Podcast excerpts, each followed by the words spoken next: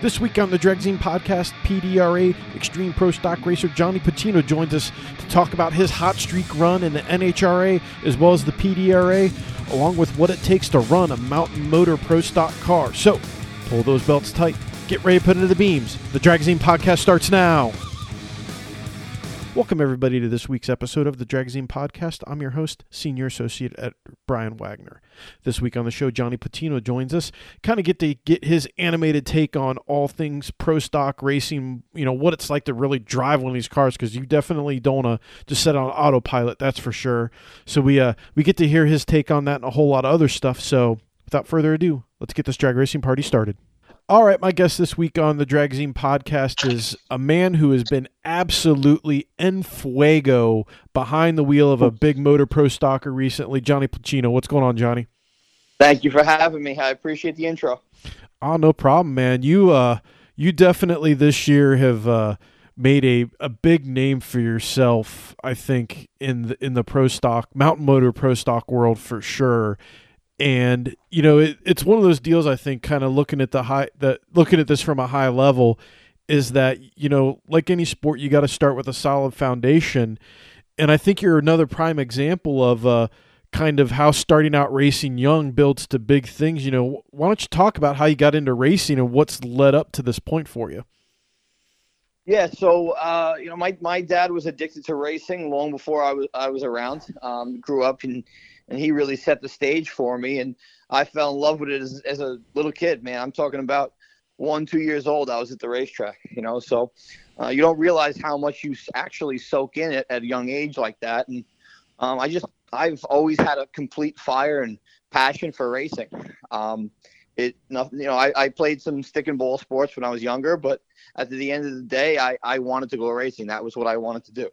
Um, my dad got me a junior dragster when I was when I was young, and I started young, and you know I was there warming up the car with him, sitting on his lap when I was four or five years old. I was junior dragster racing till I was 17 years old, and kind of started from there, and, and and it's just it's slowly evolved over time. It's been uh, it's been building blocks, you know, and to get to this point, and um, pro stock was always my goal. You know, mountain motor pro stock became my goal.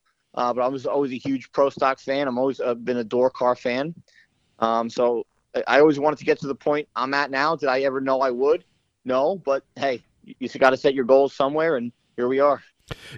To back up a little bit, you ran Outlaw 632 for quite a while and did very very well with that had kind of an interesting combination with the car as well how did you guys end up you know outlaw 632 racing because you know a lot of people out west never really heard of it it's definitely an east coast thing you know how did you guys get into that whole deal yeah so outlaw 632 uh, kind of evolved because um, my dad had sold his one of his ex pro stock cars to a good friend of ours and um, he ended up putting a 632 inch motor in the car just just to kind of put a car together, just something to have and make some laps with here and there.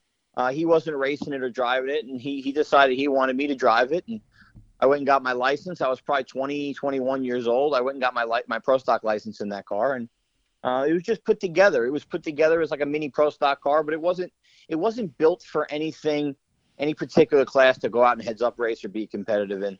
Um, so it was a 2002 Cougar with a 632 inch motor in it that was previously run on nitrous, but we took the nitrous off.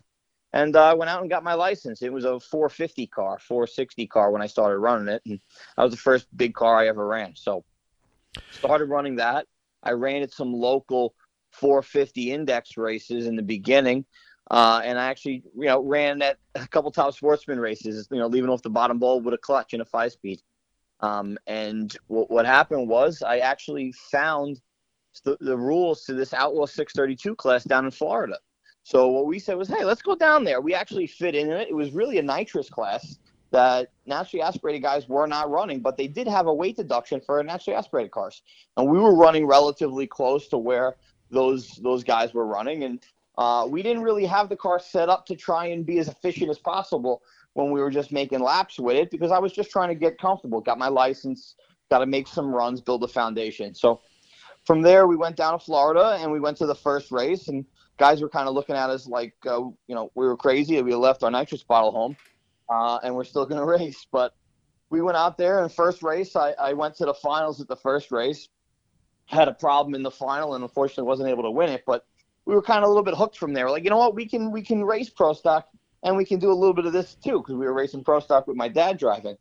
Uh, so it kind of it kind of snowballed from there. We uh, built more and more competitive stuff, and at one point, going into 2018, after we broke that motor, we had to make a decision, um, us and the car owner, of what we wanted to do if we wanted to continue because we had broke that motor. It, it really wasn't a competitive competitive engine. So we said, hey, we're either going to build something now that we're going to go out and to be purpose built to run Outlaw 632, or or we're not. And uh, we elected to do so. Got together with Jon Kaase Racing Engines and built a 632 inch Ford Hemi, and man, we kicked some butt with that. Yeah, and that's what I think's kind of cool with what you did with Outlaw 632 is predominantly, you know, like you said, it's a nitrous class. I've always enjoyed watching that class run and the sheer variety you see in it. To have you guys kind of go out there w- with an NA combination and do so well, did you guys roll in? The, you know, once you really got into it, did you kind of have a chip on your shoulder about it, or was you know just kind of business as usual? Yeah, I, I, have a chip on my shoulder about it, most things. Uh, we're underdogs in racing, so I always have a chip on my shoulder. I race as uh, an underdog in racing just because we're low budget guys.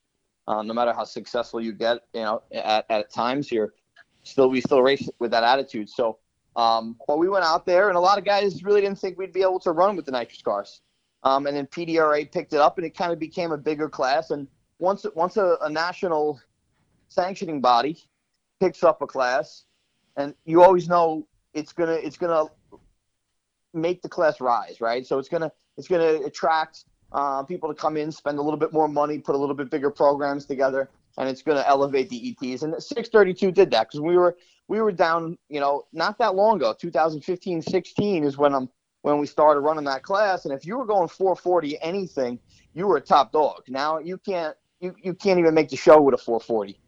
So it elevates it very, very fast. But um, we looked at the rules and we knew we had a really good engine builder at Kaase, and he knows his Ford Hemis, and he put together us. He put us together an engine, and we knew if we had a certain amount of horsepower um, that he was able to get us, and he felt he would, that we'd be able to go out there and we'd give these nitrous guys hell. And uh, they, they they found out real quick we could. Yeah, and I mean, you guys had some great battles with some of the big names in that class, and I've always, like I said, I was an Outlaw 632 fan from the start, and just seeing how that class played out when you won your back-to-back titles, that was that was pretty badass to watch you guys kind of battle it out with everybody, and really made it, you know, made it really fun to watch.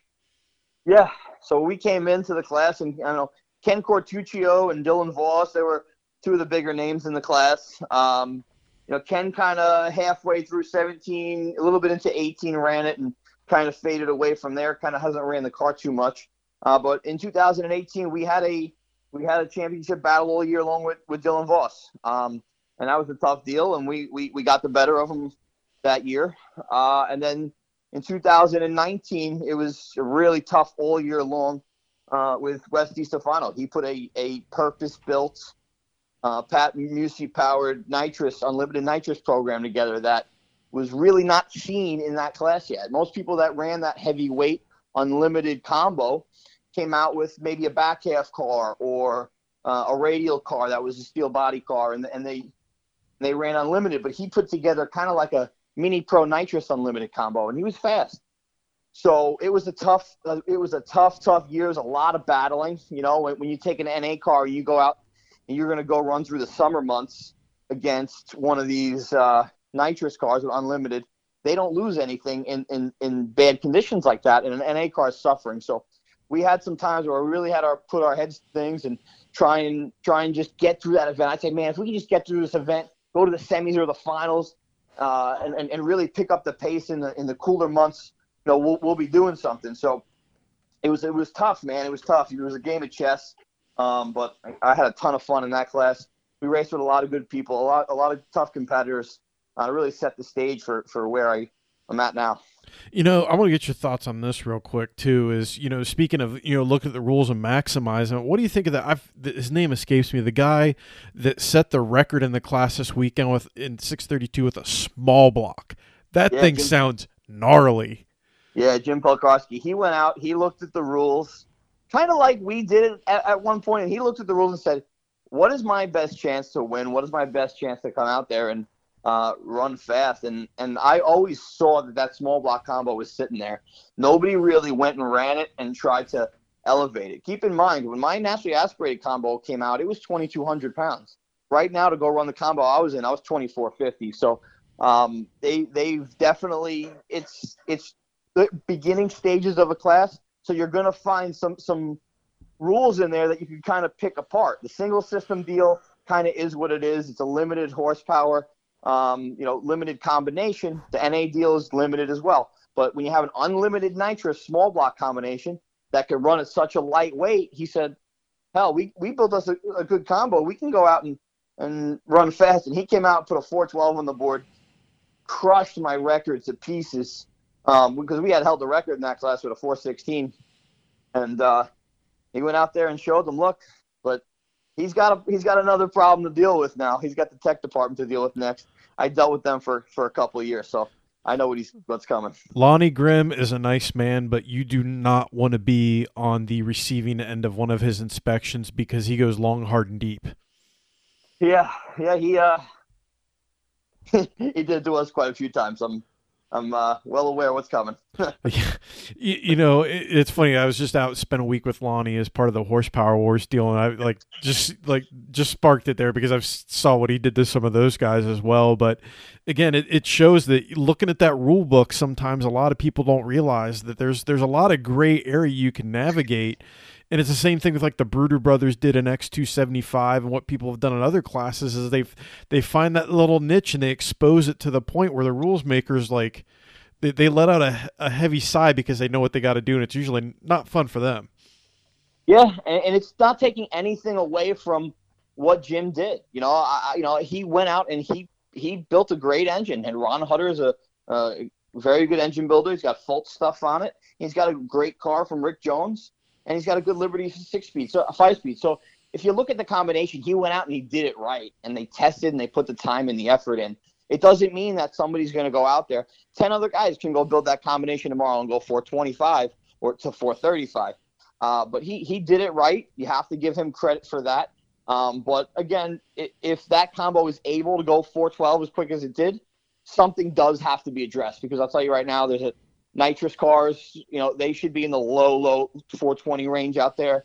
Um, and, you know, as far as the 632 stuff and NA combo cars, if they went mid 20s in those conditions, they'd be really hauling ass. So uh, you do have to have relative parity. I know you're not going to always have 100% parity. And look, if you look at a class like Pro Stock, where there is full parity because all the rules are the same, you're still going to have the cream rise to the top, right? So uh, you, you definitely there's definitely always going to be a variance. You can't have everyone running the same ET. It's just not how it works in heads up racing. But there has to be relative parity, and uh, I think he exposed a little bit, but you know they'll, they'll, they'll get a handle on it. Yeah, and I think that that drives home the point about one of the cool things about drag racing is that the the, the rules are constantly in a lot of classes changing because people, you know, it's not always the biggest wallet, wallet that's going to win. It certainly helps, but having that ability to, to, to really work on your program and combination, it leads to these, these performances where it, it comes out of left field almost. And then you got to really reevaluate it because then you realize, all right, if this guy worked that hard and got this figured out and ran this now, what's going to happen a month from now when they get more data or you know someone else gets a hold of this combo and starts grinding on it, it, it can flip the script on the, the entire class. Oh, hundred percent. You know, they doesn't. I don't know exactly how many runs they have on the car, uh, but they made big strides quick. And unless you're unless you're digging into the data, uh, and when I'm going to be honest with you, man, when, when I was going fast, naturally aspirated, I invited the tech department because I knew I was going to get it. You know, at some point I knew I was going to get the weight. I told him I, I, I walked up to Lonnie in the in the staging lanes. You could ask him. I said, before you put any weight on me, please come to my trailer. Please look at my data. I will show you everything, and I'll show you why we're going fast, and that and that this combo doesn't have an ability to go much faster than what I'm going right now. So I want you to be aware of that because I, I you know, you don't know from the outside looking at the scoreboard how much more does a car have left, right? We all don't know right now. Does Jim's car can Jim's car go 408 tomorrow? I don't know. Did he absolutely drain it with his 412? Maybe. So uh, it's hard to tell unless you're involved in the program of, of, of what the potential is. Um, so you can just do the best you can. It's a difficult uh, game.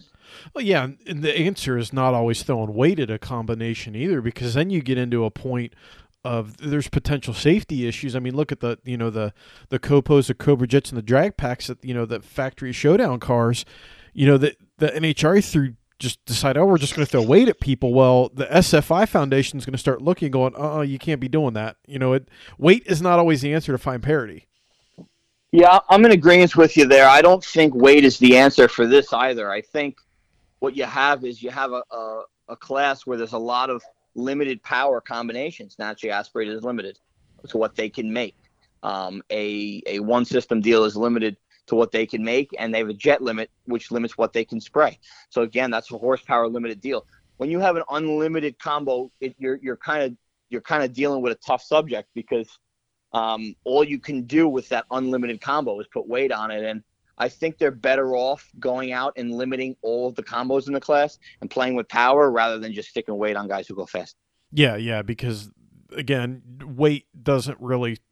There's ways around weight. Limiting right. stuff, you can you can do a lot more parity work limiting stuff versus just throwing weight because then it's like all right well they're gonna just throw weight on us. Let's let's throw the beans to it a little bit more and we can play with it here and there and boom all of a sudden you're right. back in the same boat but now with a heavier car. Yeah i'm with you. I agree 100% so it'll be interesting to see what they do. Um, i'm just glad i moved on to a class where everything's uh, equal. Everyone has the same opportunity and i don't have to worry about that. Yeah you know you were always kind of being, I guess, groomed for lack of better terms to, to jump in and you know grab the sticks in the uh, in the pro stock car, but it kind of happened a little bit uh, quicker than you anticipated, didn't it? Yeah. So uh, the game plan. I mean, every year, I, and for the last probably three years, I kept bugging my dad. You know, when are you going to jump out of the seat and let me and let me in? And you know, he he still to this day wants to drive, and it is his car, so if he wants to drive, he can. But um, you know, he, he eventually gave it up uh, for me. He loves it. He loves driving. He loves doing everything, uh, working on the car and the whole nine. But he turned to me last year. We got we got a, I got the Strutmasters deal. Um, they came on board with us to run a couple NHRA races originally in uh, 2019, and I was going to run those races, and he was going to run the PDRA races. We knew at some point I'd be in the car full time. Uh, but that was the deal for that year. It was going to be his last year, and uh, he won the first race, and it was great. You know, he won the first race, and I won it in 6:32. So we accomplished something major together that we were always hoping to do while we were able to run two cars. Um, from there, uh, from there, we went to one more race, and then the third stop was only about two weeks prior to the first NHRA event that I was going to run. So uh, we got to that race. He made a run in testing. I made a run in testing. Uh, and then the next day was the race. And he actually turned to me the next morning and said, You're going to drive the car this weekend. And I said, What are you talking about? This is your last season. And you, you can't sit out a, a, an event. When you have a six, eight race uh, series, you can't sit out one event and expect to go win a championship.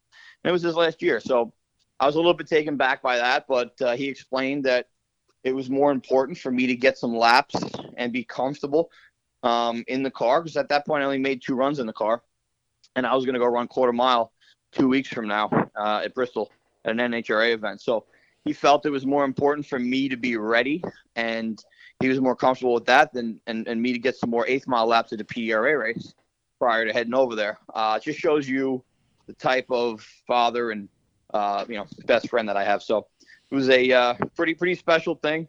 Uh, pretty difficult for him to do, I'm sure. Uh, hopefully, he doesn't re- regret it. so you know, kind of b- between the two cars, what's the major difference going from you know a 632 car to a to a pro stock car? Because I would think that the pro stock car is going to be a lot more uh, a lot more responsive and almost, uh, for lack of better terms, twitchy in how it reacts. Well, we we set that other car up pretty similar. You know, everything was similar. Um, what I would say is we had a we had a fairly high revving, uh, naturally aspirated deal. We turned at 9,000 RPM. Our, our you know big motor stuff, 825 stuff doesn't go that high.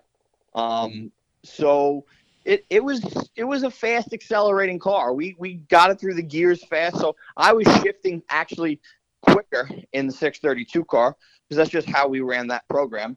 Um, but as far as driving the car and everything like that, um, these mount motor cars, they just keep pulling. You know, they, they keep you planted in the seat. Uh, when you're, you know, start getting to fourth, fifth gear at the 632 car, you just don't have the same type of G's that you do with the mount motor car. Uh, not to mention that the mount motor car is just notorious for hanging the front end. Uh, for a for a short inch wheelbase car, 105 inch cars like that, be hanging the front end uh, for you know 150, 200 feet, whatever it is, and just just being a car that you you have to you have to be ahead of those race cars, man. You can't you can't get behind one of these cars. Um, you have to because you're shifting them and you're you're trying to corral them at the same time. It's it's easy to make a run on in a car that's straight down the groove and hit your shift points, but it separates the, the men from the boys or the women from the girls, I guess you could say, when you have a car that's leaves the starting lines, got the front end up, going left, and you still got to get it through the gears on time and keep it in the groove. Um, it that's that's where it separates them. Yeah, it's it's a little different with, with one of these mount motor cars, I'm sure, versus you know your your typical small block NHRA car. Because like you said, there's there's a lot more cubic inches there, and you know going from eighth to quarter mile, you probably really notice the uh, the difference in that thing. Just keep wanting to pull and pull and pull. Yeah, you know things start going by you pretty fast um, once you get down there at 225 miles an hour. They're they're still pulling. They don't they don't give up uh, until that 1320 mark when you throw the chutes there. They're pulling. It's an exciting ride, that's for sure. Mean, you know what? It's the only time during the ride you kind of just get to hang out because uh, when we're eighth mile racing, we're, we're going through the gears up until four seconds into the run, which is about the finish line. So when we go quarter mile racing, we stick it in high and we get to hang out for about two seconds until we throw the chutes. So I guess it's time to enjoy your work at that point, you know? Yeah, and for mere mortals, by hang out, you know, that would probably just mean, you know, for most of us, just trying to make sure the car stays right side down. yeah, that too. Because th- that's the, the the thing with quarter mile racing versus eighth mile racing is that back half the track is when things can get weird in a hurry if you're not careful. Yeah, you know, especially on an NHRA racetrack where, you know, I'm not gonna lie, PDRA they they they prep that track from wall to center line to wall. So there's a there's a you walk at four, five hundred, six hundred feet at a at a PDRA race. You walk on it physically, you're to see there's a ton of traction out there. You you can do some stuff that you can't get away with at an NHRA event. Um, so you'll see. You've seen you've seen cars. You've seen you know pro stock cars and pro mod cars with minimal downforce. You've seen them go out there and skate around out there. They you they really can't drive them like you can at a PDRA race. Just in regards to the prep and some things that they do. Uh, so when you're when you're picking up speed, we still accelerate these cars in those two seconds. We still accelerate them 45, you know, 50 miles an hour in the back half. How much is in, in regards to how much they're picking up from the eighth to the quarter. So you're you're accelerating 50 miles an hour, going 225 miles an hour, uh, and and you know we don't have a ton of downforce. So uh, you definitely want to make sure by the time you get to the eighth, you are in the middle of the groove and you are not fighting it anymore because that's that's where you really uh, get in trouble.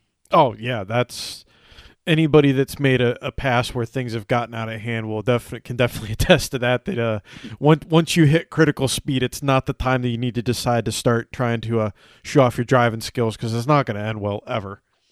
Yeah, hundred percent. You know what?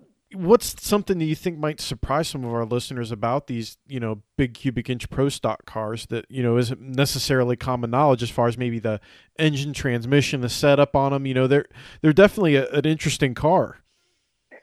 Yeah, you know, a, lot of things that I'm, I guess I'm a little surprised about. I hear a lot of in the announcing when we head over to the NHRA. They keep saying, you know, that they have to manhandle these cars, which is true. It's all 100% true. It is different than the the 500 inch dealer in that regard. Um, but one thing they keep saying is they, they're they're stressing the 500 to the accuracy of of your shift points and things over there. You know these these 800 inch cars, you still have to be accurate. You you can't you can't be off. You can't be off in, in regards to shifting. Uh, they still see it. It's it's the difference between uh, a couple hundreds, and they, these are tight fields.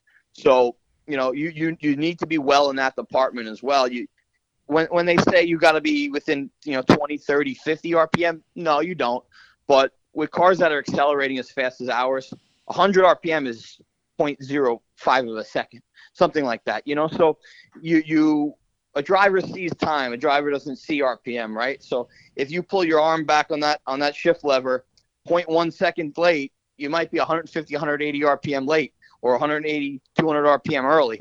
And 200 RPM early is is an issue. So you need to be a machine in there, and uh, they're not easy cars to drive, but we're still fully driving them. That's what I love about this class. We're in there. Nothing is automated. You have to go in there. You have to bring the revs up, drag it with the clutch pedal into the beams. Got to let the clutch out. You got to be on time. You got to keep it in the groove and shift all your gears. Pull the parachutes yourself. So uh, we're still driving these things. And I think that's what makes NA racing so gnarly. That is, it's almost lost in the to a lot of people. I think these days, you know, NA heads up racing is just how everything has to be so tight and locked together and you have to be so precise because you don't have that ability to overcome bad driving or a bad call via horsepower you know it is what it is. You got to make it work and you got to be you know deadly accurate or you're going home. Right. You know something that's pretty pretty interesting. I was telling uh, wes buck in an interview this weekend uh, while we were at the racetrack. I'm involved in the tuning of the car and and i obviously drive the car as well. And so I understand, and the more runs I make, I feel it in the car. I understand what's happening during a run. I understand um, kind of the setup uh, that we have in the car, and and what's what's going on. So I was in one of the runs this weekend, actually most of the weekend, and it was it was light on clutch, which means we didn't have enough clutch, uh, you know, on on on the pressure plate. When it does that, it's gonna the, the slip between the clutch and the engine is going to be more than what you're looking for because you want to lock it up, lock the clutch up at a certain RPM. Now, when you're when you're light on clutch, it's going to lock up later. But what happens is that allows the engine to rev and turn the shift light on early. So long story short, I put it in second and I felt it was light. So that means we're slipping the clutch, slipping the clutch. You're not going to go fast like that. So I allowed we, we shift our engine about 8200 RPM. I waited as long as I could to try and let the motor accelerate because the higher you accelerate, the more it's going to apply clutch. So it was something I felt in the car, um, which is a really cool aspect about these things. Is that you as a driver can can affect the performance of the car. It's not just reaction time. So I was in there and I was trying to let it rev up and try and get some more clutch in it to to make a, a you know a better run. And uh, fortunately, it worked out for that. Well, and I think that speaks volumes again to as a driver how how connected you have to be to these cars versus a turbo or blower car because it's more than just with a turbo or blower car feeling it maybe slip or doing something weird and you just you're trying to make sure it doesn't blow up or kill you or anything crazy. With these cars, like I mean, you hit the nail on the head. Being able to affect the performance and kind of overcome those kind of issues is just not something everybody can do. Yeah, and that's what I really I think you you asked a question of what is different about your class, and I think that's a good example of what's different. Uh, you don't see that in many classes right now.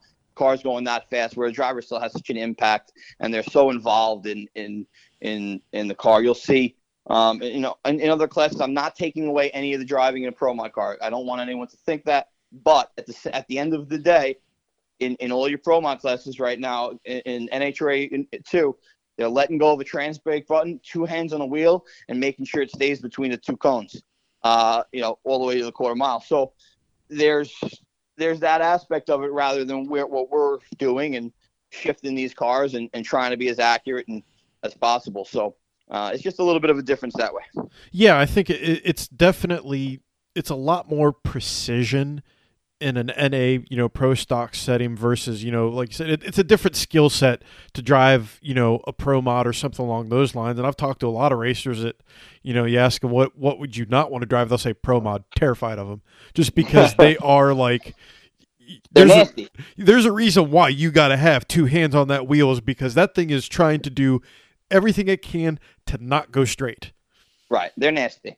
And again, it, again, it, to me, it's it's so like it's like blaring heavy metal versus like a, a very nice classical music of a pro right. stock car where it's more precise and it's like almost like the gulf of drag racing where it's it's a completely different animal that you have to put in its own category versus other door car racing yeah that's pretty good uh, comparison and, and, like you said not to take anything away from it i'm a fan of both classes and it just for me like the the science behind what you know Mountain Motor Pro Stock and NHRA Pro Stock does to to get these cars to work. And when you really start digging into everything, you know, you know when you know the the modifying of tires that people were doing, why they did it, you know, changing gear ratios, all that stuff changes how the you tune these cars because like you said you don't have that extra power to rely on you only got what you got and you got to figure out how to make it work yeah yeah 100% and uh, that's one aspect of drag racing that i completely love.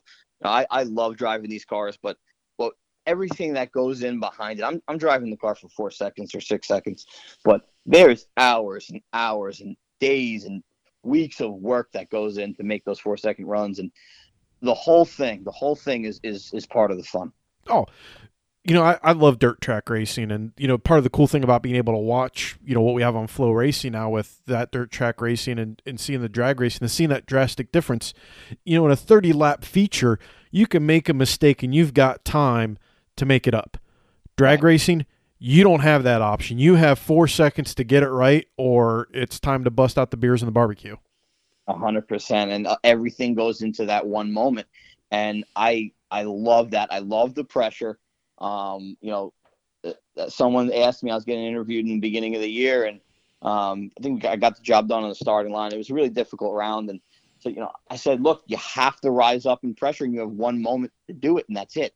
You have a matter of seconds. You got to let the clutch out on time, and you have to hit hit your gears. And you're talking about doing it now and there's no there's no ifs ands or buts. You screw up one thing you're done. So um, it's it's a lot of work that goes into a little bit of time and you have to get it right. And there's something about that added pressure that uh, is really exciting.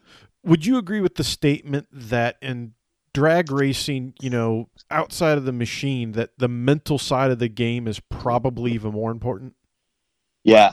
Yeah it really is. You, you can see it conf- you can see guys when they get confident. You can see guys when they're struggling. Um, it could be tuners, it could be drivers. You know, it's confidence, momentum is a, is a huge thing in in, in it.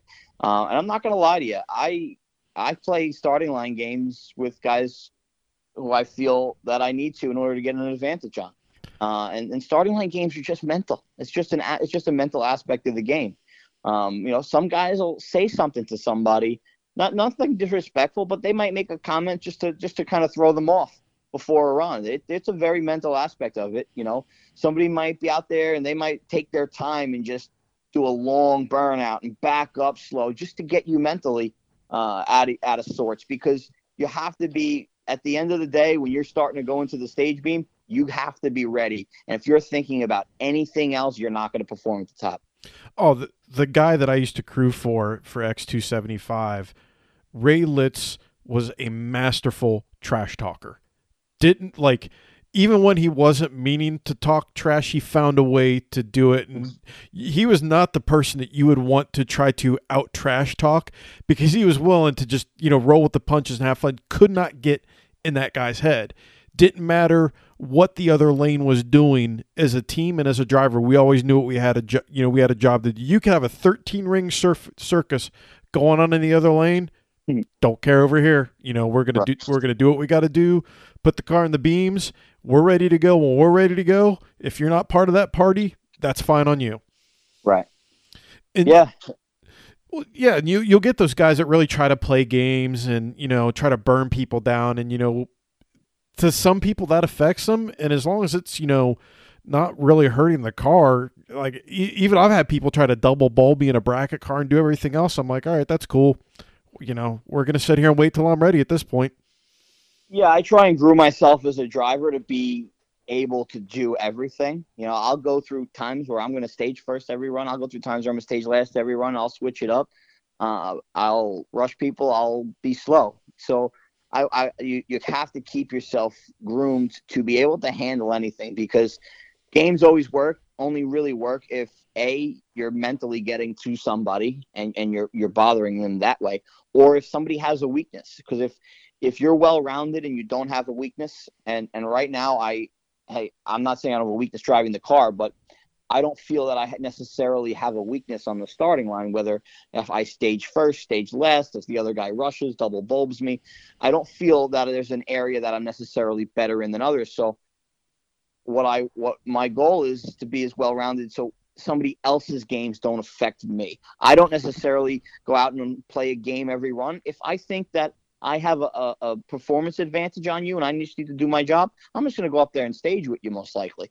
But when it's time that I need to, to get those two, three, four hundreds on the start line, I'm going to give it everything I have. And if I think you have a weakness or I want to try and throw you, you know, for a little bit of a curveball, I'm going to do what I have to do. I, I, I want to be friends with everyone, but we're there to win first. Yeah, you know, no, you have no friends when two bulbs are lit. That's just yep. the name of the game. And you know, I've I've seen before where people have been loud and boisterous, and you know they've talked trash, and they're gonna you know do this and do that. And there's an example at a local race. I saw a guy that you know just he was trying to get in this dude's head. It was funny to kind of watch from you know a couple cars back in the lanes, watching all this go on, and I knew the guy that he was trying to to to get in his head. And it just it wasn't working, and his final little ploy was that he was going to double bulb this guy. That was like how he was going to get into his head. Didn't end well for him. Other dude was like, "All right, cool." Sat there, double bulbed him, rolled him when he was ready. I think he counted to six and a half before he popped that car into the final beam. And guess who red lit? Wasn't the other dude. Yeah, that's the thing. And, you know, that's it's it could be a double edged sword. Uh, a quick story from this past weekend is John Montecalvo was running Chris Powers first round. Chris was the number two qualifier, and John was not.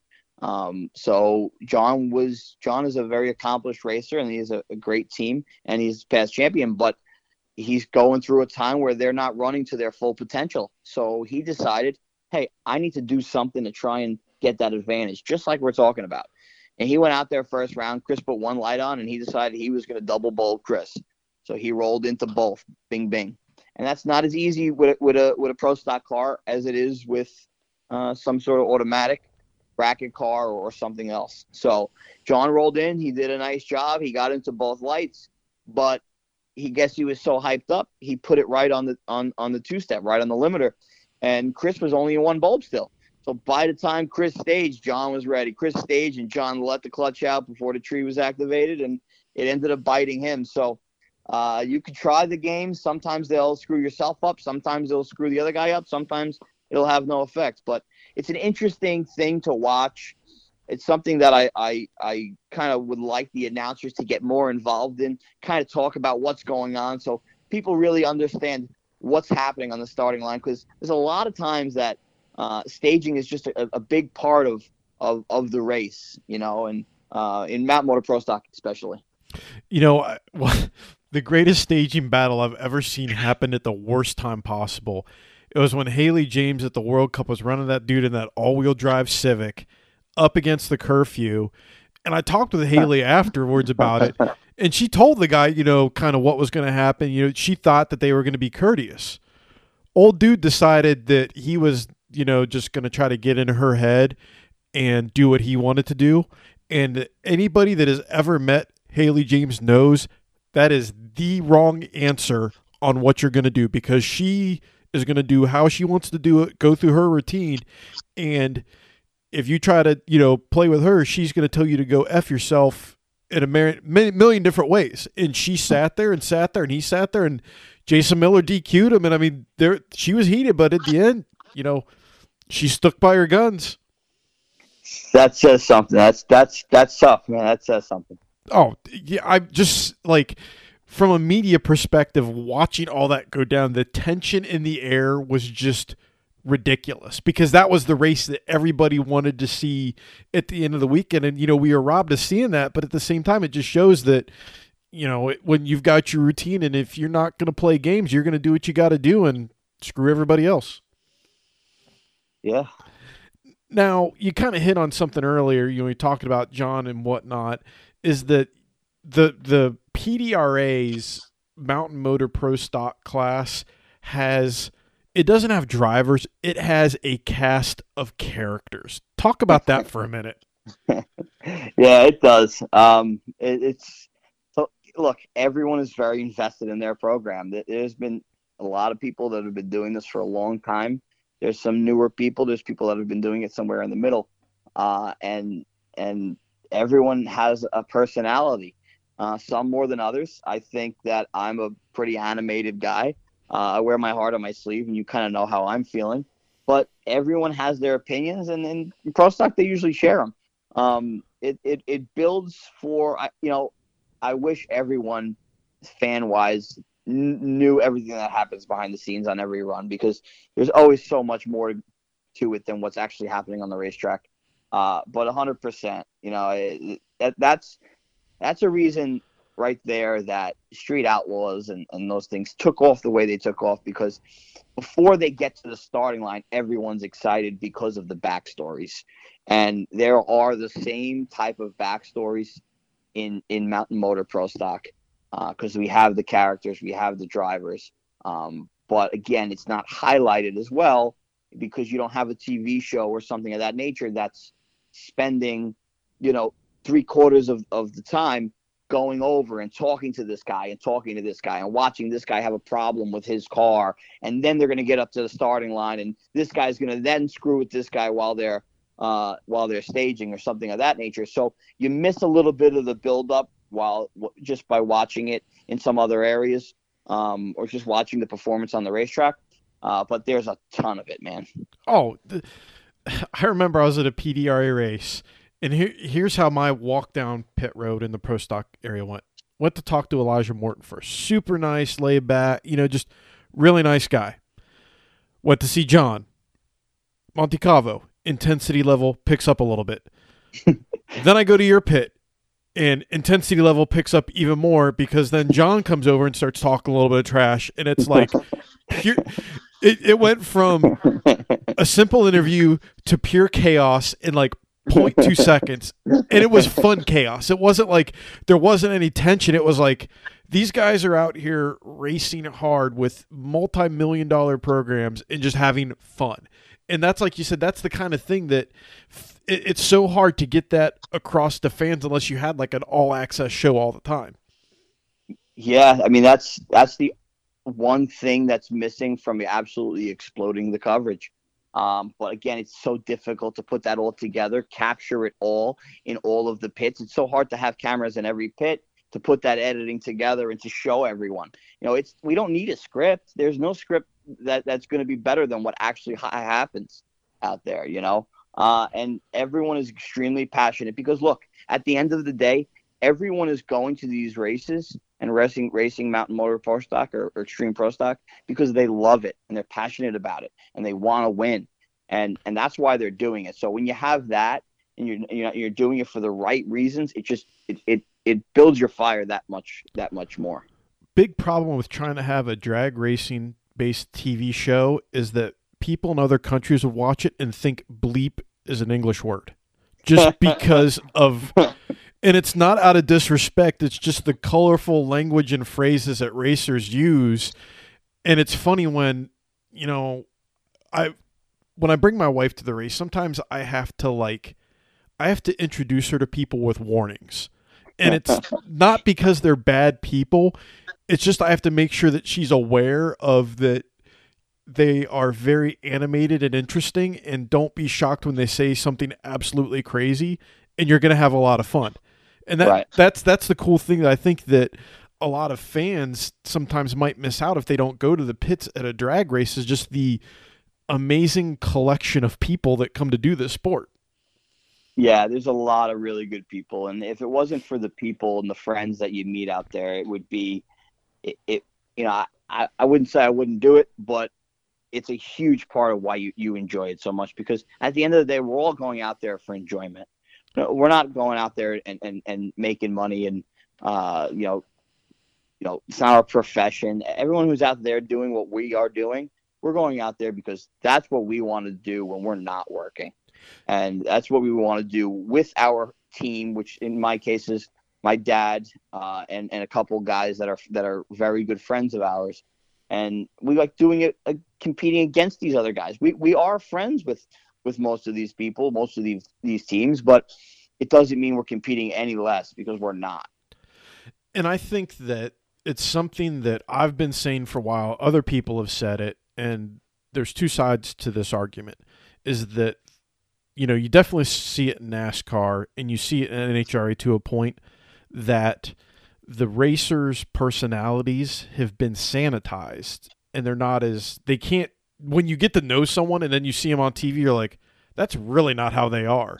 But the other side to that is is that they have to calm things down because of the sponsorship money. You can't like the way that drag like certain levels of drag racing have evolved is that you have to be corporate to keep that money in. And i think that's what makes some forms of like outlaw radial racing no prep and no time racing interesting because you know these guys are bought and paid for with their own money and they're going to say whatever they want well because they can. Yeah and and uh, it's it, it's it's very true. It's why it gives it a little bit more flavor. Um, a deal like i have i do have a sponsor luckily strutmasters.com i mean the greatest sponsor in drag racing in my opinion. Um, yeah i have that sponsor and he allows me to be myself. You know i i I am at the end of the day someone who's always going to respect the person next to me because I understand what it takes. I understand how much work and time and effort they put into it. So I have the utmost respect for anybody who's out there competing and trying to do this. At the end of the day, though, I am animated. You know that, and uh, I am somebody who is competitive. I'm, I'm I, I pride myself on being the biggest competitor at the racetrack. You might you might be as competitive as me, but you are not more competitive than I. So um, again, I, I wear my heart on my sleeve. I, I, I me and my team, my dad, we we speak our minds when we feel we have to, uh, and that's how we race. And uh, I, I, have a, a, great sponsor who allows me to do so. Eh, yeah, you know, it's those personalities and having that ability. And I grew up in the era of you know when John Force used to be on fire and upside down every week, and you know Warren Johnson was being grumpy whether he won or lost, and you know you got to know those personalities and. The, the ones that stick out to me, I think, the most are were in the funny car class because you had people like John Force, Whit Bazemore, Al Hoffman. You have Force as the animated White Knight hero, and Whit Bazemore was a person that everybody loved to hate because of you know how rough he was around the edges, and you know Al Hoffman was the grizzled veteran. Then you had like McCulloch, Pedregon, and Bernstein. You had these guys that just had that built-in personality. I think it was that sweet spot right when you had the corporate money with all these teams, but they still had that ability to be a little yeah. bit unsanitized. And I think you know someone like Force is still struggling some like there's every so often you see him revert back to his old state where he just wigs out which is awesome but then you get someone like stevie fast who is like that new breed of people that can have the edge and still maintain walk that line. He walks God, he walks that line tight. You, I can only imagine that in the NHRA in the Fox control room, they're just like, "What's he gonna do?" Like they're they, have got that dump button ready, and the sponsors like everybody's on edge because they don't know what he's gonna say. And I think that's the happy medium we need. You know, we can't have you know knockdown drag out fights at the top end, but then we can't have the constant blandness. Right. We at the end of the day, the sponsors aren't even going to be there if the fans aren't in the stands or watching um, watching the races happen. So, it, what entertains the fans is the people being real. So there does have to be, and again, you have to you have to be you have to be respectful and you have to be mindful of other people and uh, that people are different and, and and and there's a lot of different aspects to it. So you you you have to watch what you're saying to a degree, but you want you want to see someone's true self you know, we caught hell on Dragzine because when Cameron, Ferré, and you know Torrence had their little dust up, we loved it. Like Wolf and I are both like, that's what the sport needs because what you saw when Cameron rolled up through the state, you know, in front of the crowd, they cheered. When Torrence rolled up, they booed. People were divided and they were into it. And to me, you know, do is it good to uh to to you know promote violence? Absolutely not. But it's good to promote that kind of rivalry because then you see it's like when I go you go to a dirt track race for late models and you know you hear someone like Bloomquist announce Scott Bloomquist come out people either love to cheer for him or they boo him and flip him off. And he leans into that so hard. And then you have the crowd favorite, you know, it's like professional wrestling. You have the baby face that people love. And having that in drag racing just makes the entire sport more interesting. Everyone wants someone to root for. That's why they buy in. That's why they'll go to all the races or watch all the races. So it's just like having a team. If you, you know, if you're if you're a Yankees fan, um, and and you're going to go and watch a lot more Yankee games uh, than if if you just like watching baseball in general. So well, it's like you know in, in the PDRA with what you know. I'll use the Pro Nitrous class as an example. Why I think the PDRA they do such a good job, and it's to me I don't that organization really really deserves more credit because of the product it puts out there. Because every class has good rivals, great racing. You know, in Pro Nitrous, you've got Jay Cox, and then you've got someone like Tommy Franklin. Polar opposites, but it's good racing. When you when you get them on camera, it's good stuff. Pro Boost, the same thing. You have you know your less animated, more animated people. It just oh, it, it's the overall product that I think that it doesn't take away from you know something like the NHRA Nitro cars, whole different deal. But the PDRA gives fans a whole different view of the sport and a lot more variety to look at. Yeah, yeah, hundred percent. I'm with you, hundred percent. So you know, when it comes down to race day, who's the one person that when you see them on the ladder, you're like, oh, that's the person I want to drag around a little bit? Uh, well, I yelled pretty loud after I uh, I beat Chris Powers on a hole shot this weekend. I went around the corner, and I think Wes Bucks got some of that on video. Uh, I was yelling some uh, words. You a little bit of "Who's your daddy?" Um, I think came out. Uh, so I have a lot of fun when, when, when, I'm able to get the better of Chris because uh, Chris is one of those guys who goes online and he speaks his mind also. So uh, right now, I kind of I kind of enjoy beating him the most. Um, he went and he's got a good program together, and he's a competitive guy as well. He's he feels really strongly about his program. So he did a lot of talking over the winter, um, and uh, we've been backing it up so far. You know, is there any other racers that you, when you see them, that you know, when you see the ladder, you see that you know you've got the next round that you're like, all right, this is absolutely not a cupcake. We got to make sure that we're uh, we're locked and loaded, or you know, this person's gonna you know help help strap us in the trailer.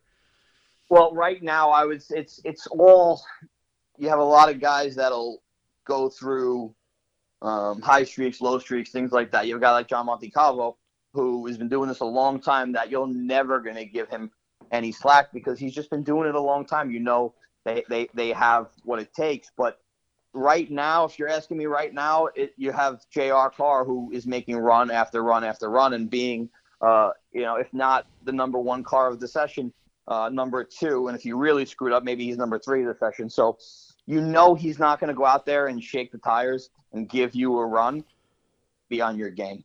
Um, he, he right now is probably the toughest car uh, to to get around. Is that the, the three second zone still hasn't been broken in competition yet? Has it? No, it will this year. What would it mean to you to to to click like to see that light the board up? You know, what would that what would be the first thing that pops in your mind? You know, as you hurtle down the track at the back half? For me to do it, oh man, we want to do it so bad. Uh, we set a bunch of goals this year. Right now, we're racing, trying to go rounds, trying to put win lights up on the board. Um, but we have two races left, and those are going to be the two. I don't quite know that we'll have the conditions at GALOT, but we could. Um, I do know that there's a really good chance we're going to have the conditions in Virginia. Um, I think the performance has been elevated this year in in the summer months uh, of these cars. I feel like we are quicker. We're cor- our runs are correcting quicker than they have in the past. Us, J.R., Chris Powers. There's some guys that can really go out and do it. Um, Elijah Morton's running well. I think that you know if John DeFlorian comes out, he's another really fast car right now. So I think that it's definitely going to get done. Um, this this Virginia race. I would say look for it.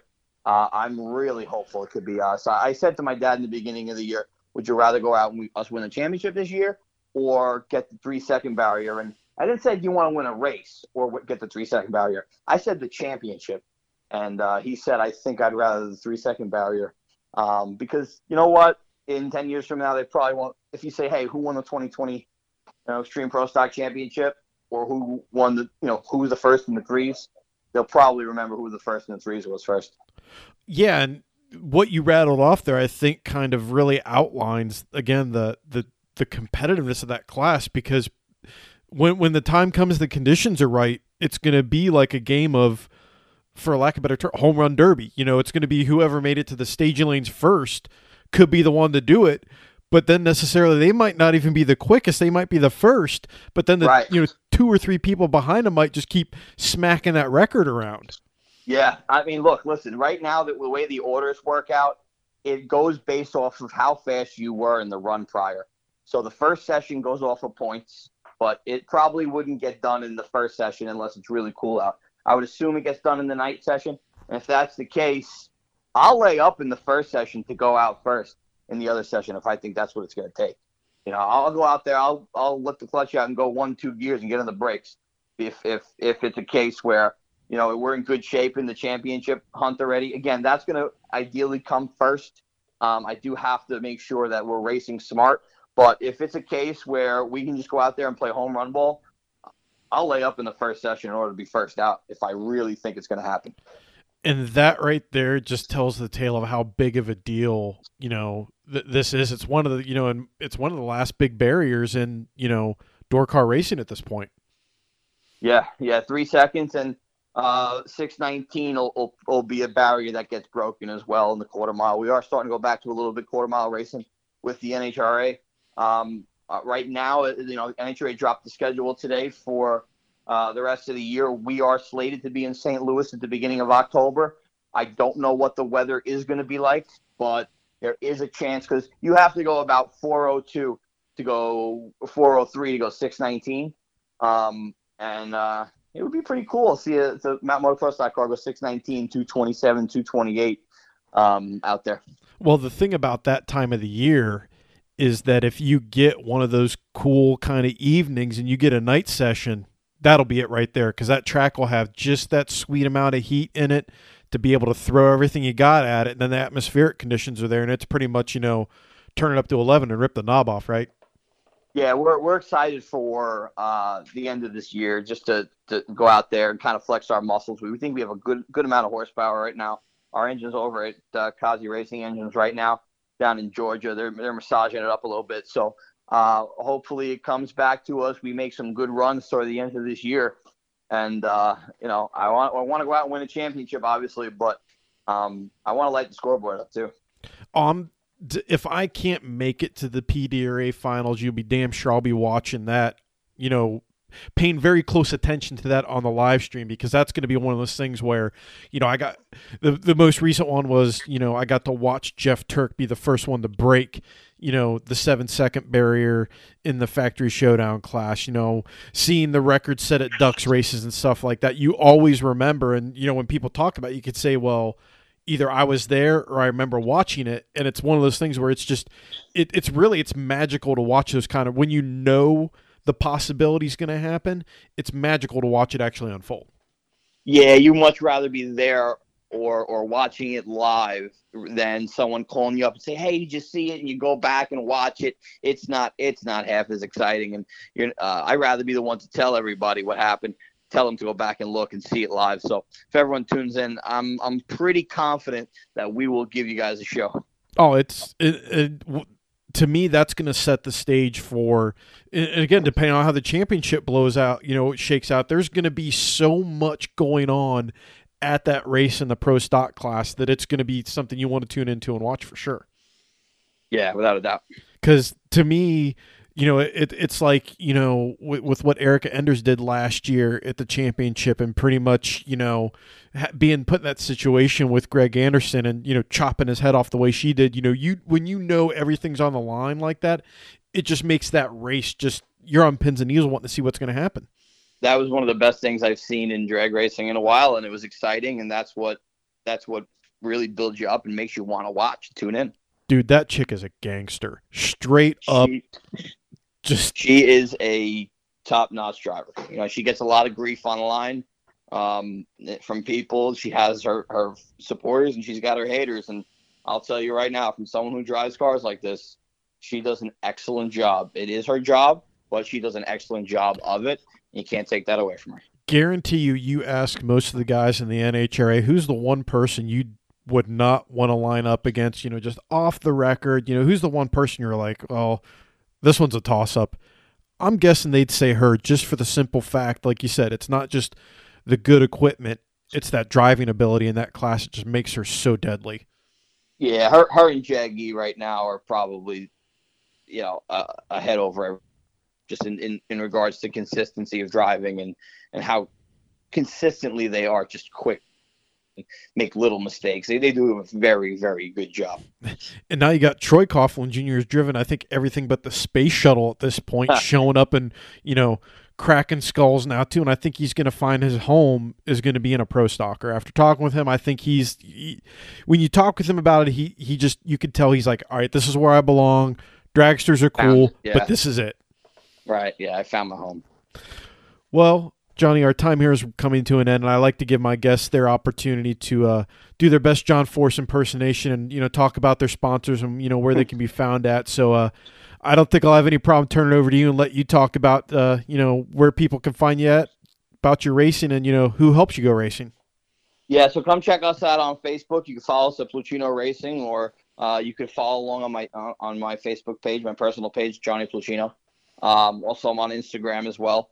Uh, so come find us there. Now, what I will say is we would not be racing without without our supporters and without our, our companies that are, are partnered with us. So um, if everyone, if you are a racing fan, just all you have to do to support a company is just click like on their page, right? All you have to do, a company that invests their marketing dollars into racing helps us race and helps provide you all uh, with something to do and something to watch um, and a lot of times uh, free at that, you know. So there's a lot of video, a lot of content online, and, and it's these people that back us, that support us, that allow us to do that. So strutmasters.com is single-handedly the company that got us out to the racetrack this year.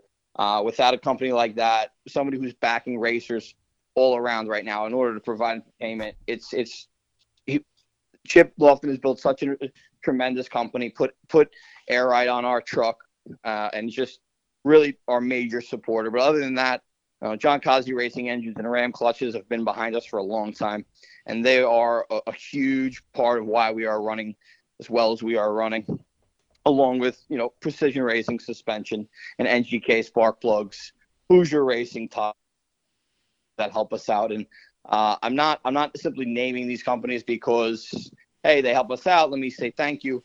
It's it's truly a full on team deal um, Voss Engineering came out with, some carbon wheelie bars for us that helped us out this year and kind of put us over the edge.